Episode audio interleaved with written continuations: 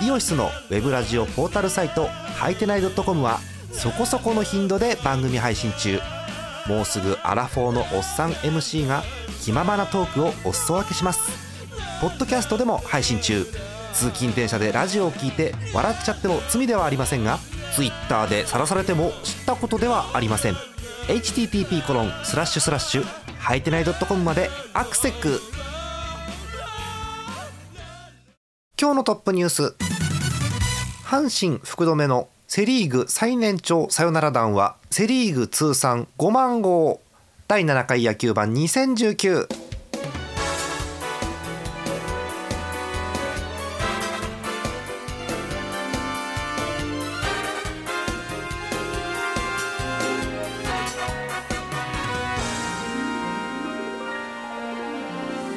月5日子供の日でございます、えー皆さんこんばんはジャーマネです、えー今日の相手トーカさんです。よろしくお願いします。お願いします。はい。えーっとなんか今日も巨人はタフな試合でしたね随分。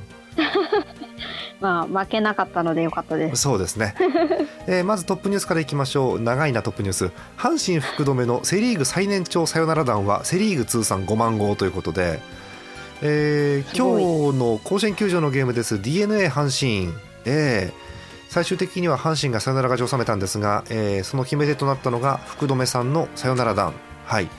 これがですねえーセ・リーグの最年長サヨナラ弾だそうです。なんか両リーグ合わせてたとまた変わるらしいんですけどでそれがどうやらセ・リーグ通算5万号らしいです。すごい。いろんな記録が重なって。そうそう、うん、またややこしいのはねこれ両リーグ通算じゃないんだよね。あの2つとも記録がセ・リーグっていう記録がつくからややこしいっていうねのがあるんですけれども。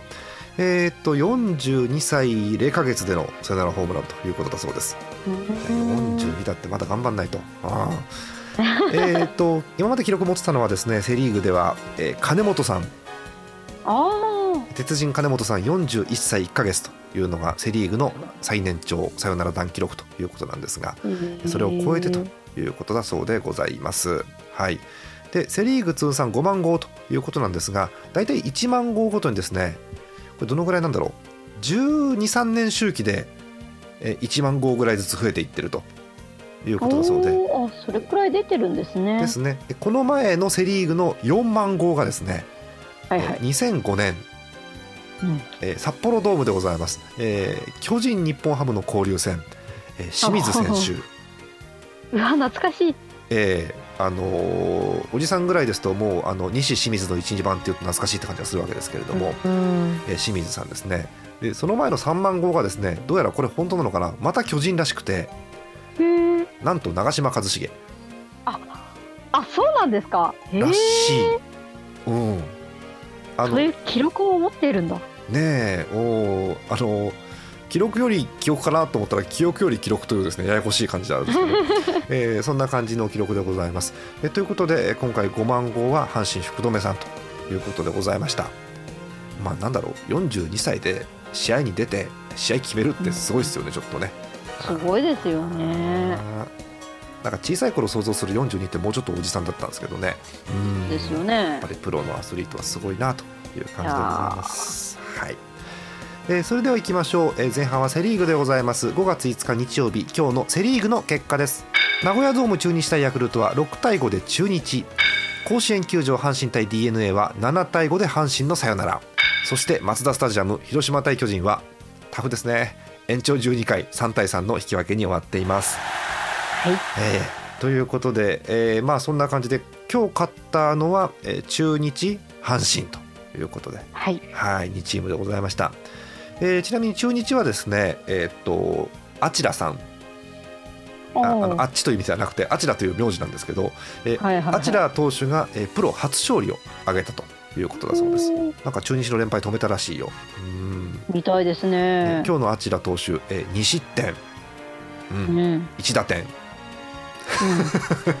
あ結局まあ素晴らしい。うんあのい1個帳消しで1失点かなって気がするんですけれどもね そんな感じの大活躍でプロ初勝利で、えっと、阪神の甲子園のゲームは、えーさっきお伝えした通り福留のサヨナラツーランということではい。絶好調阪神が3連勝ですあー、うん貯金が増えて甲子園ですしね。そうねホームはやっぱりね強いよねううんん。えーそして、まあ、もう1試合あるんですけども後でゆっくりお話ししましょう、はい。えーそんなこんなでセ・リーグの順位表を確認していきます。首位はなんと巨人です。ありがとうございます。まだなんとか。まだなんとか。18勝12敗で貯金が6つということで頑張ってますね。はい。頑張ってます。うんなんでしょう。打撃もいいしピッチャーもまあまあいい感じだしね。非常にいい流れできてますよね、はい。えー2位がヤクルトです。18勝14敗貯金4つ。首位巨人と1ゲーム差まあ怖いよねまだねこれね。いやまだわかんないですね。えー後ろをかけるのが3位阪神です、えー3連勝と絶好調ですが17勝15敗貯金を2つに増やしています。うんやだ、うん、えー4位広島。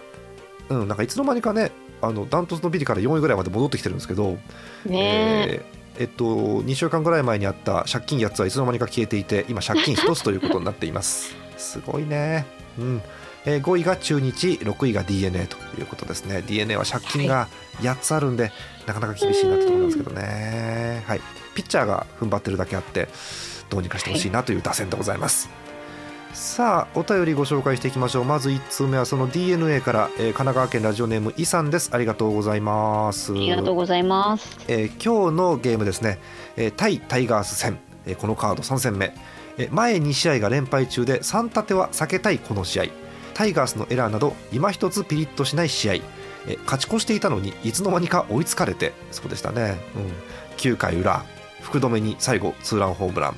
セ・リーグ通算5万本記念、えーまたもやサヨナラでした。すっかり勝ち方を忘れてしまっているようです。うん辛い。うん。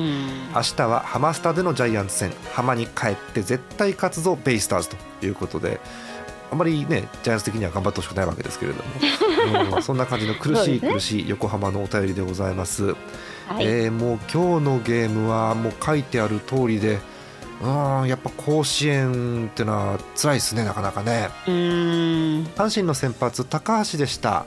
えーっとイニングが、えー4回3分の15回持たずにということで、えー5失点、うん、しかもねうん。これね5失点なんだけど自責点2なんだよね。あらまあ。らまあという感じの、うん、感じで、えー引きずり下ろされて。でまあその後踏ん張ったんです。森谷島本能見ジョンソンドリスが無失点リレーなんで、うんうんうんこれが勝ちにつながったかなということですよね。ね。うん。まあ阪神もなんだろうヒットの数も結構出てて7点入ったんだけどなんかもうちょ,、はい。もうちょっとなんかうまく決められたんじゃないかなって気もしなくはない。そんなゲームですね。あそうですね、えー一方横浜は大変苦しい打撃になっています。今日のブレーキえーロペスさんです。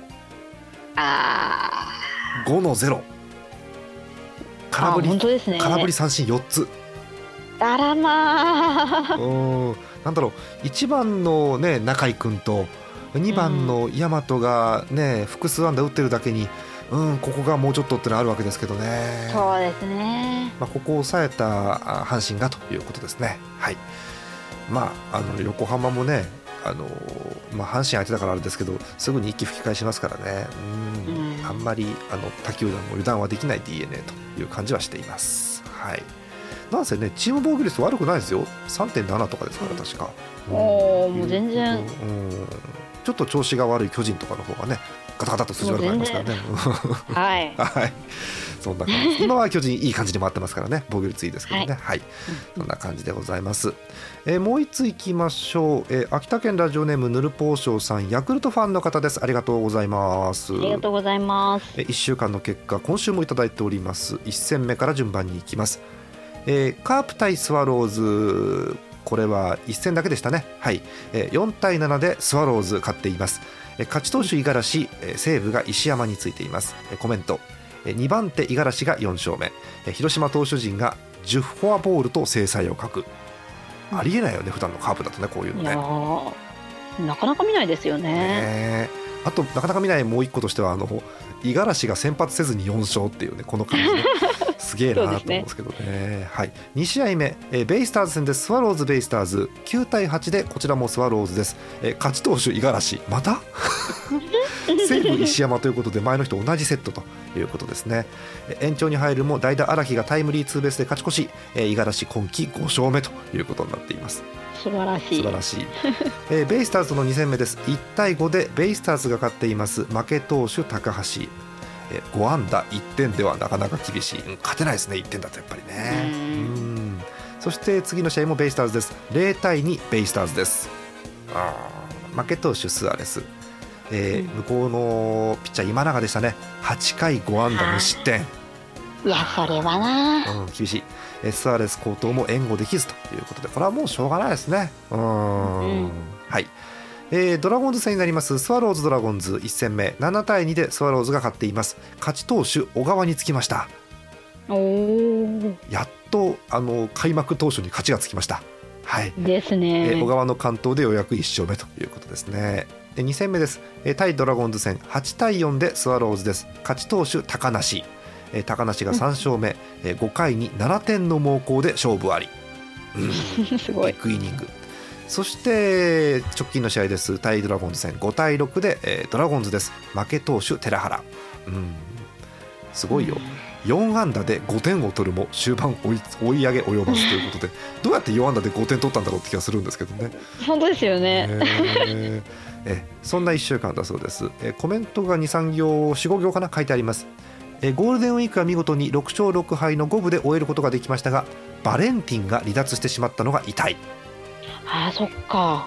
これからの長いシーズン怪我人が出た時にどれだけ変わらないチームでいられるかが重要になってきます。そこで引っ張っていくのは良くも悪くもやはり山田哲人になってくると思います。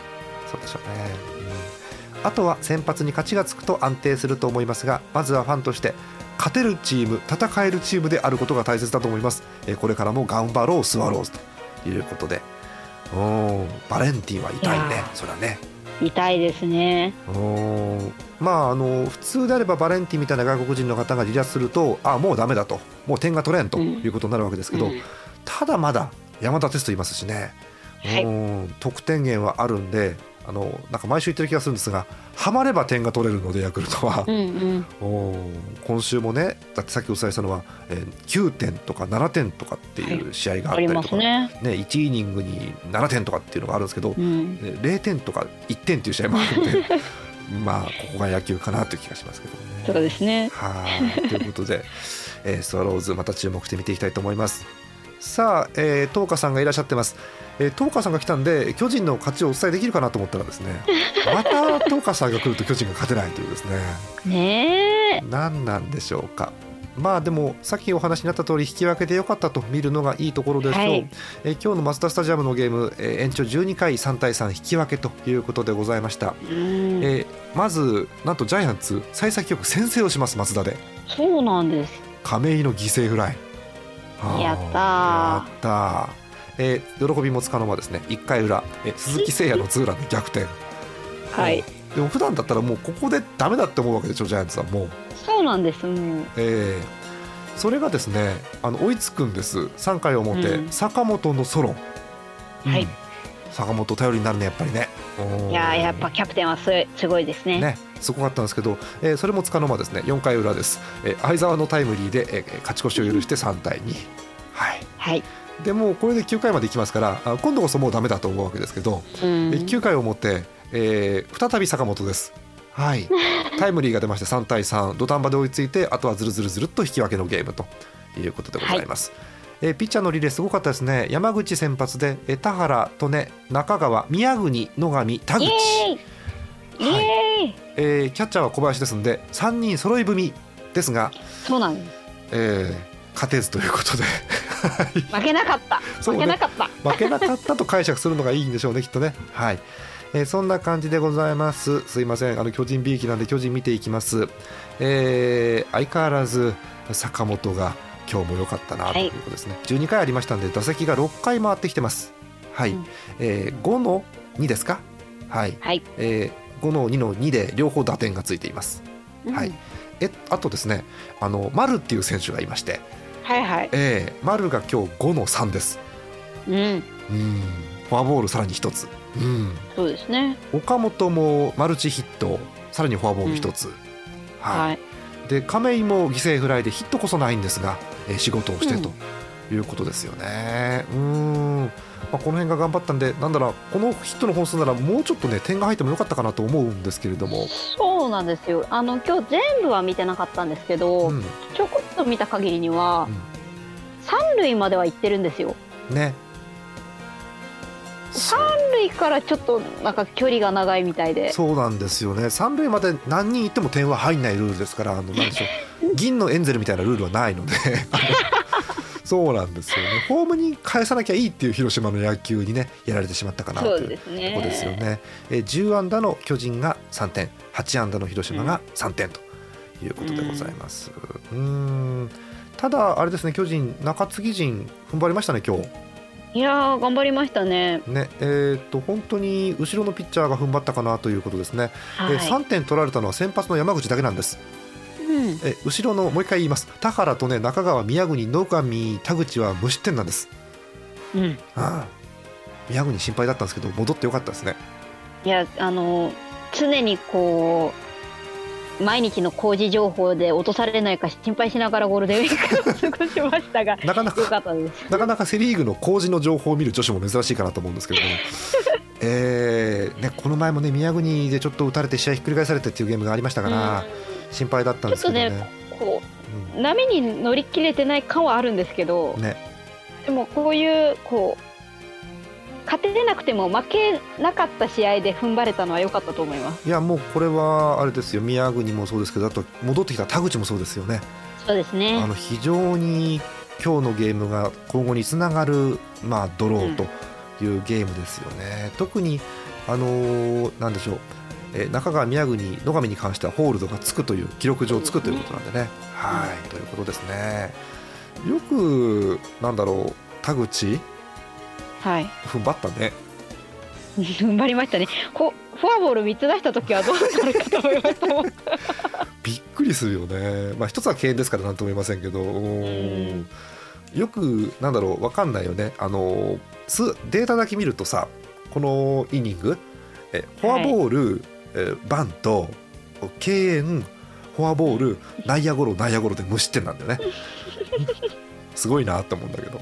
うん。本当ですよね。はい。だから広島からしたら勝ちきれなかったゲームという感じかな。とい。う気がします、あついでにあの広島、えー長野にヒットが1本出ております。あ出てました。はい、えーそんな感じのゲームです。えー、東花さん、えージャイアンツ通してなんか思ったことございます？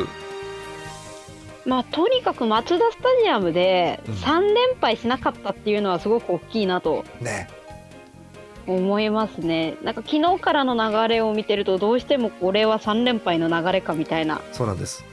やえー。っぱりあったのでえー。昨日も延長でしたしね。そうですね。なんとかここで踏んまあなんでしょうこうカープ的にはもう今日絶対勝ちたいじゃないですか。5, た5月5日子供の日でそうですよ。鯉のぼりで。そうですよ。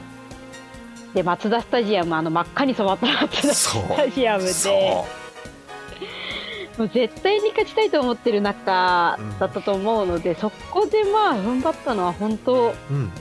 良かったなと、去年と一味違うところですよね。ここはね。はいこれもし巨人が、えー今日もしですよ負けていたとすると。えっと、ん18勝13敗ということになってですね2位のヤクルトと0.5なんですああ本危ないんですねそれよりも広島が今日勝つと五分に戻っちゃうんですいやーよかったあの広島がグーンって上がってくるのが見えるじゃないですかその後。うん。うん。来週の野球盤であれもう広島が2位にいるとかなるわけじゃないですかきっと。ね。そうなるとね嫌だなと思うんで。うん。あのもちろんあれですよ。あの褒め言葉の意味のあの嫌なチームだなっていう意味の嫌ですけども、いや本当。ねえネはい。タこを起こすのがちょっっと得意なんでね巨人は。得意ですよね、なんだろうね、うん、巨人のおかげで他のチームとか他のバッターが回答したっていうのはよくあるわけで、はい、うん、怖いなと思いますけれどもね。はい。えー、あと今日結果こそ出ないんですけれども、え1番に増田が入っています。そうですね。ねえ。うーん。まあ独立リーグからという選手ではあるんですけど、うん。なんだろう。一軍にもっと定着してほしい選手ですよねこの辺はね。そうですね。若い力うん。でどんどんもう少しこうん。う出ていけるとまあ後ろがねあの強いんでき、うん。気軽にって気楽にって言ったらおかしいですけど1番でそうですね。経験を積んでもらえたらいいのかなと。そうですね。うーん、まあ、1番がね一番回ってきますからね、うん、あのたくさん振ってもらえるといいかなと思うんですけどね。うん、あのゴールデンウィークえっと昨日一昨日と3日前ですか？1打席ずつはい。やってて、で、えー今日はスタメンという形でしたけどもね、はい。えー今後に期待したいと思います。そんなとこですかね今日は。そうですね。はい、えーということでございます、えー依然巨人が首位をキープしています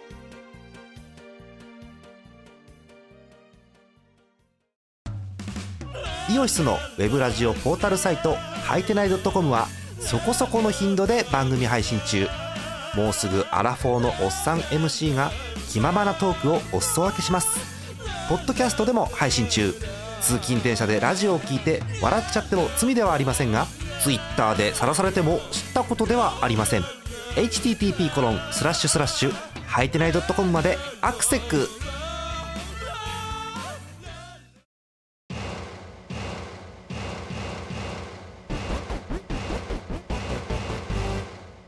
半はパ・リーグです。今日5月5日日曜日パ・リーグの結果です。メットライフドーム西武対楽天は4対0で西武。ヤフオクドームソフトバンク対オリックスは7対2でソフトバンク。そして ZOZO マリンです。ロッテ対日本ハムは1対4日本ハムが勝っています、えーということで今日勝ったのは西武ソフトバンク日本ハムということなんですがいやー怖い。ソフトバンク4連勝です、いやーついに。うん始まったという感じですね。あともう1個なんですが西武の今井さん。はい。はいは見事プロ初完封ということで。うん。はあなんか見事な投球内容だったという話は聞いてますけれども。うーん今後今年ね2桁とか勝ったら面白いことになるんですけどね。あのいやーそうですね。えーまあ面白いチームと面白くないチームがあると思うんですけれども、まあそんな感じの今日の結果でございました、えーパ・リーグのお便りご紹介していきます。1通目。群馬県ラジオネームミッシャさんです。ありがとうございます。ありがとうございます。えーソフトバンクファンの方です、えー関東のホークスファンミスチャです。ゴールデンウィーク中はほとんど外出せず家で野球観戦していました。野球観戦以外でメットライフドームには行ったんですけどね。何人行ったんだろうこれ。うーん。さてゴールデンウィークのホークスは2勝1敗の勝ち越しペースで首位をキープ。今日の勝利で4連勝まだまだ怪我人も多いですが若手や復帰した選手の活躍が光りますね、えーみんな紹介したいところですが今日は1名だけ、えー周東選手。今シーズン育成から支配下登録された俊足の選手です。2軍時代から注目されていましたがやはり足だけでなくバッティングが問題になっていました。しかし上林選手が怪我により周東選手がスタメン出場するとホームランを押すなど打撃の調子が上がってきましたしかも現在盗塁成功率100%です。すご。今年のホークスのスローガンであるダッシュは盗塁走塁に力を入れる意味もあるのでその中心選手になってくれそうです。それではこれからも楽しい放送を期待しております。とそんな感じのお便りです。はい、えー、周東選手、えー、とフルネームはですね周東右京選手、えーすと。ごいお名前ですね。えーフルネームにひらがなの「う」が4つ入っています、えー で、えー、と周東選手がすごいんですって。えっ、とねゴールデンウィークで6試合出て7回走ったって。へえで100%だって、100%う、うん。わー。怖っ。3, 3投も入ってるってその中に、すごいですね。3投できるの怖いなうん、怖いしね。あの毎週言いますよこう怪我人が出た怪我人が出たと言うじゃないですか。ただ下からこういうのが上がってくるわけですよ。うーん。うん。まあそのソフトバンク特有のねその2軍があって3軍があってっていうねあれがうまはいく機能してるのかなっていう感じはしますよね。うん、あといまあ育ってますね。育成がねいいんでしょうねまたね。うん。でまたいい意味でねみんなギラギラしてますから。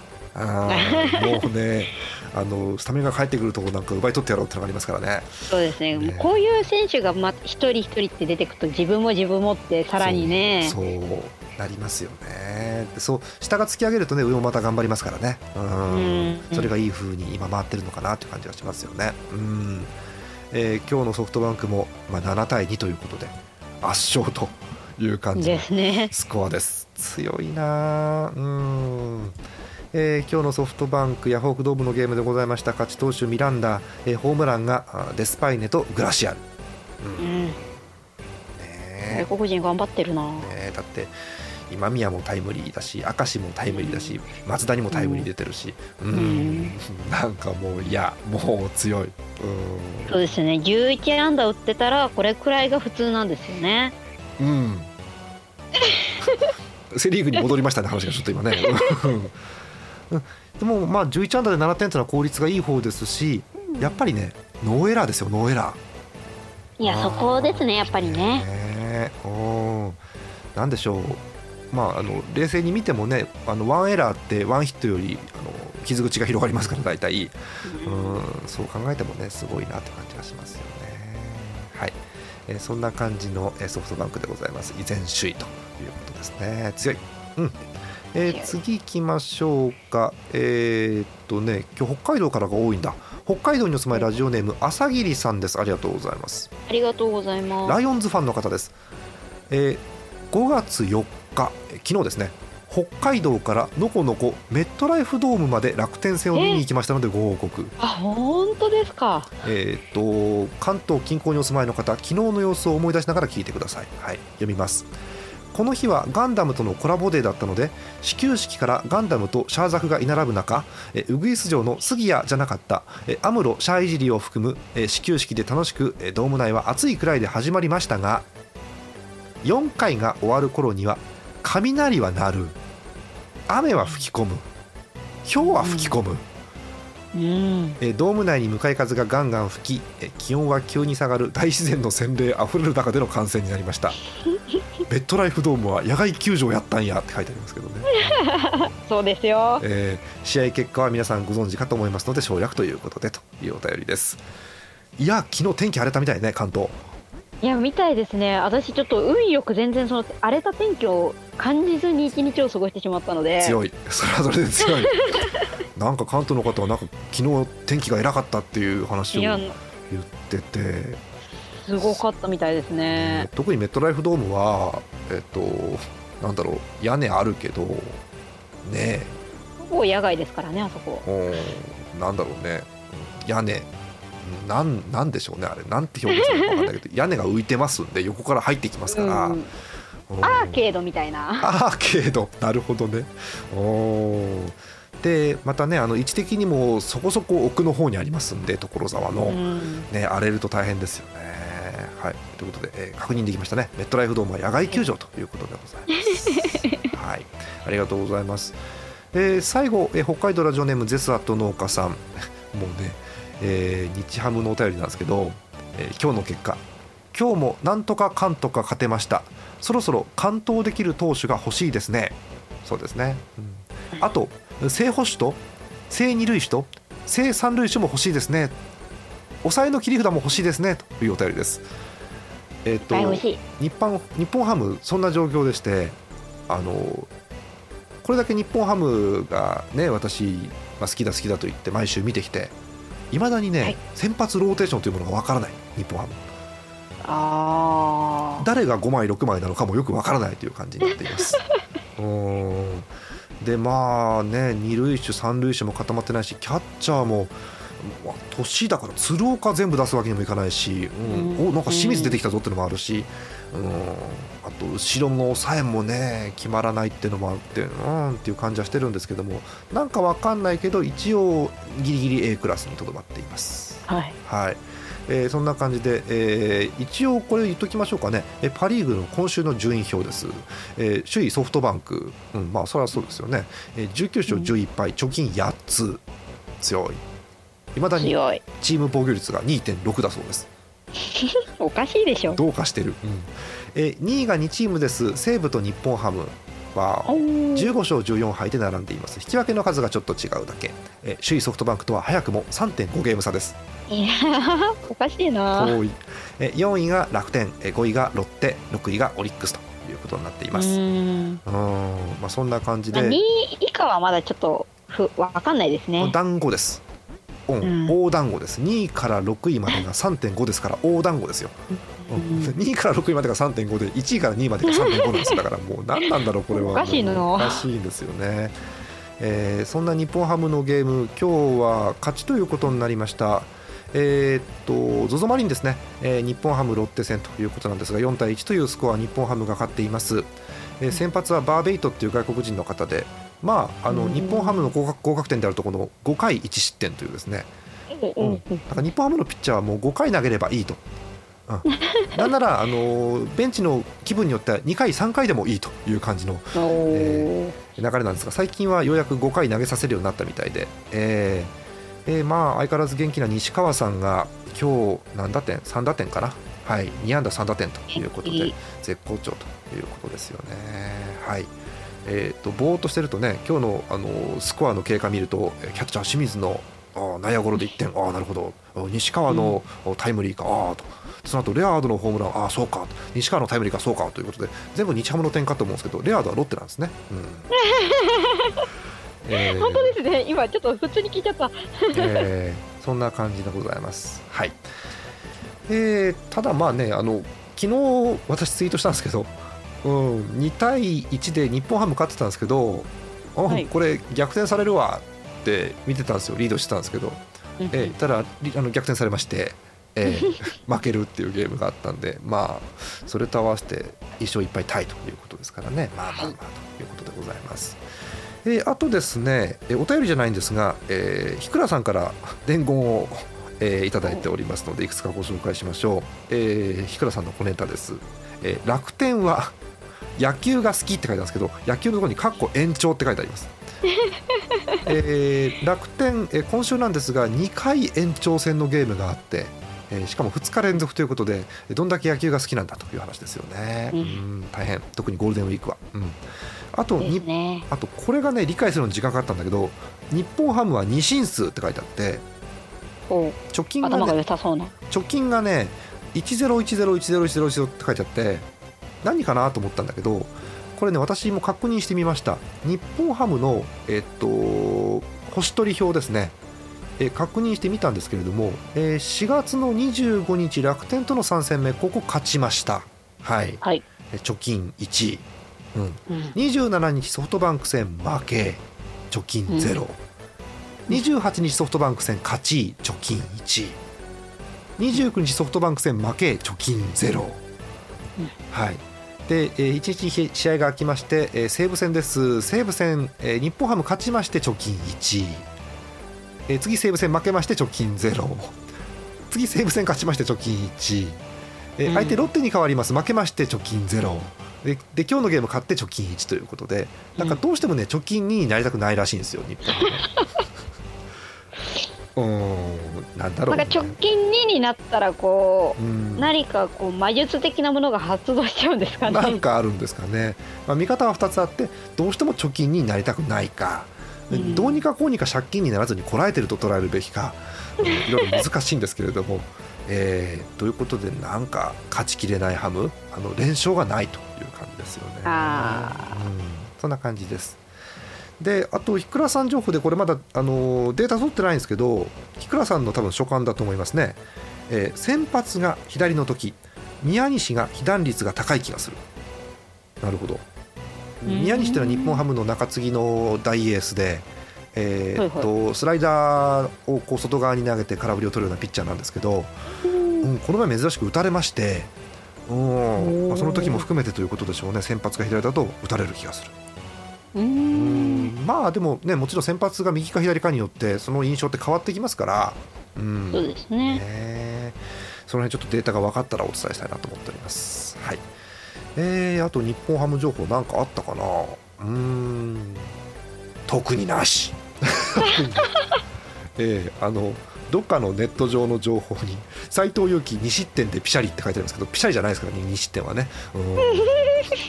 なんか1イニング9円で出てきてね、うん、2失点でピシャリとかちょっと半分バカにされて書かれてましたけどねそんなことが書いてありました。うん。はい。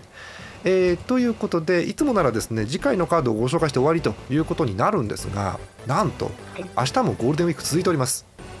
ね。ええなので明日、えー予告先発が出ておりましたので、えーご紹介したいと思います、えー明日5月6日月曜日祝日の、えー予告先発です、えーまずセ・リーグです、えー神宮球場ヤクルト阪神はブキャナン対青柳名古屋ドーム中日広島は、えー福谷対アドワ、えーそして横浜スタジアムです。d n a 巨人は、えー東対高橋ということになっております、えーパ・リーグ行きましょう。メットライフドーム西武楽天は本田対福井、えーヤフオクドームソフトバンクオリックスは東浜対アルバース。そして ZOZO マリンです。ロッテ日本ハムは種市対有原ということになっています。試合時間バラバラで、えー、とメットライフとヤフオクドームが1時プレーボールえー ZOZO マリンが2時プレーボールえー横浜スタジアムが5時プレーボール神宮と名古屋が6時ということになっています。はい。えーデーゲーム3つナイトゲーム3つという感じです。えー個人的に注目したいのはやっぱりこれかな、えー、とちょっとひねくれてますけど、えー西武の先発本田圭佑名前がいいなっていうだけですけれどもね。そうですね、えー漢字まで一緒で。えーただもうあれかな、えっと2勝上げてんのかな今年、えー、3勝目になるかということですよね。はい注目です、えーあとはジャイアンツ、えー先発高橋優輝です。はい。うん。えーっと5回目の先発なのかな次で。はい、そうですね。えー高橋優輝も2勝1敗ということですよね。うん。まだ若いピッチャーだよねこれねまだ若いです。えっと2年目とかだったかな。あですか。そうなんだ。あれちょっとうろうろ覚えです。なるほど。あの出身がね東海大菅生高校ということですので、あの東京の元西の民としては応援したいところでございます。はい。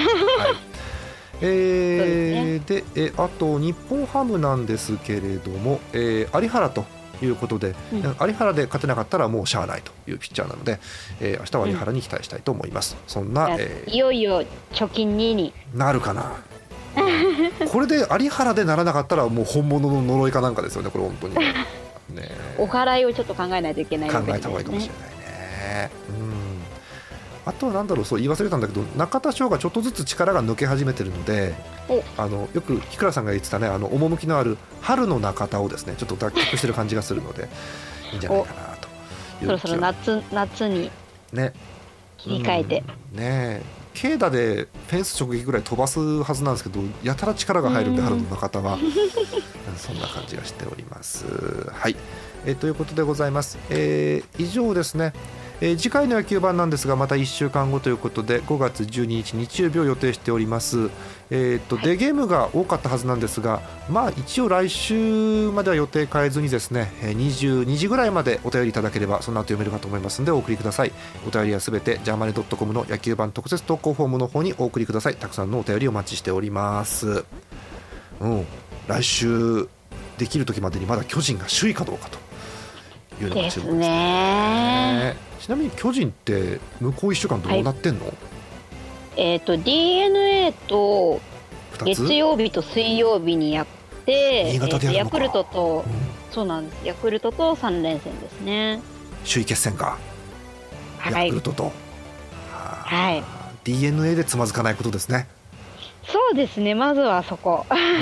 d n a で初戦落とそうもんならヤクルト追っかけてきますからもいやもうすごい勢いでね。う、うん、であと幸運なのはねしばらくカープ戦がないっていうね、うん。うん、今月下旬くらいまではないということですね。ないですね、うん、しかも今度あるのが24日からのカープ戦になるんですけど東京ドームですからね、えはい。ー、松田よりいいかなという感じがしますけれども。はい。本当に。そんな感じですえあのお便りの方もですね、えっと、今回送ってきていただいてない球団の方例えば阪神、うん、とかえパ・リーグでいうとロッテないよねあんまりね。ああ聞かないですね。ね。えー両チームのファンの方、えー簡単なお便りで結構ですお待ちしております。じゃあこの辺でお開きにしましょうか。はい、えー本日のお相手はジャーマネット演舞の10日でした。また来週です。おやすみなさい。い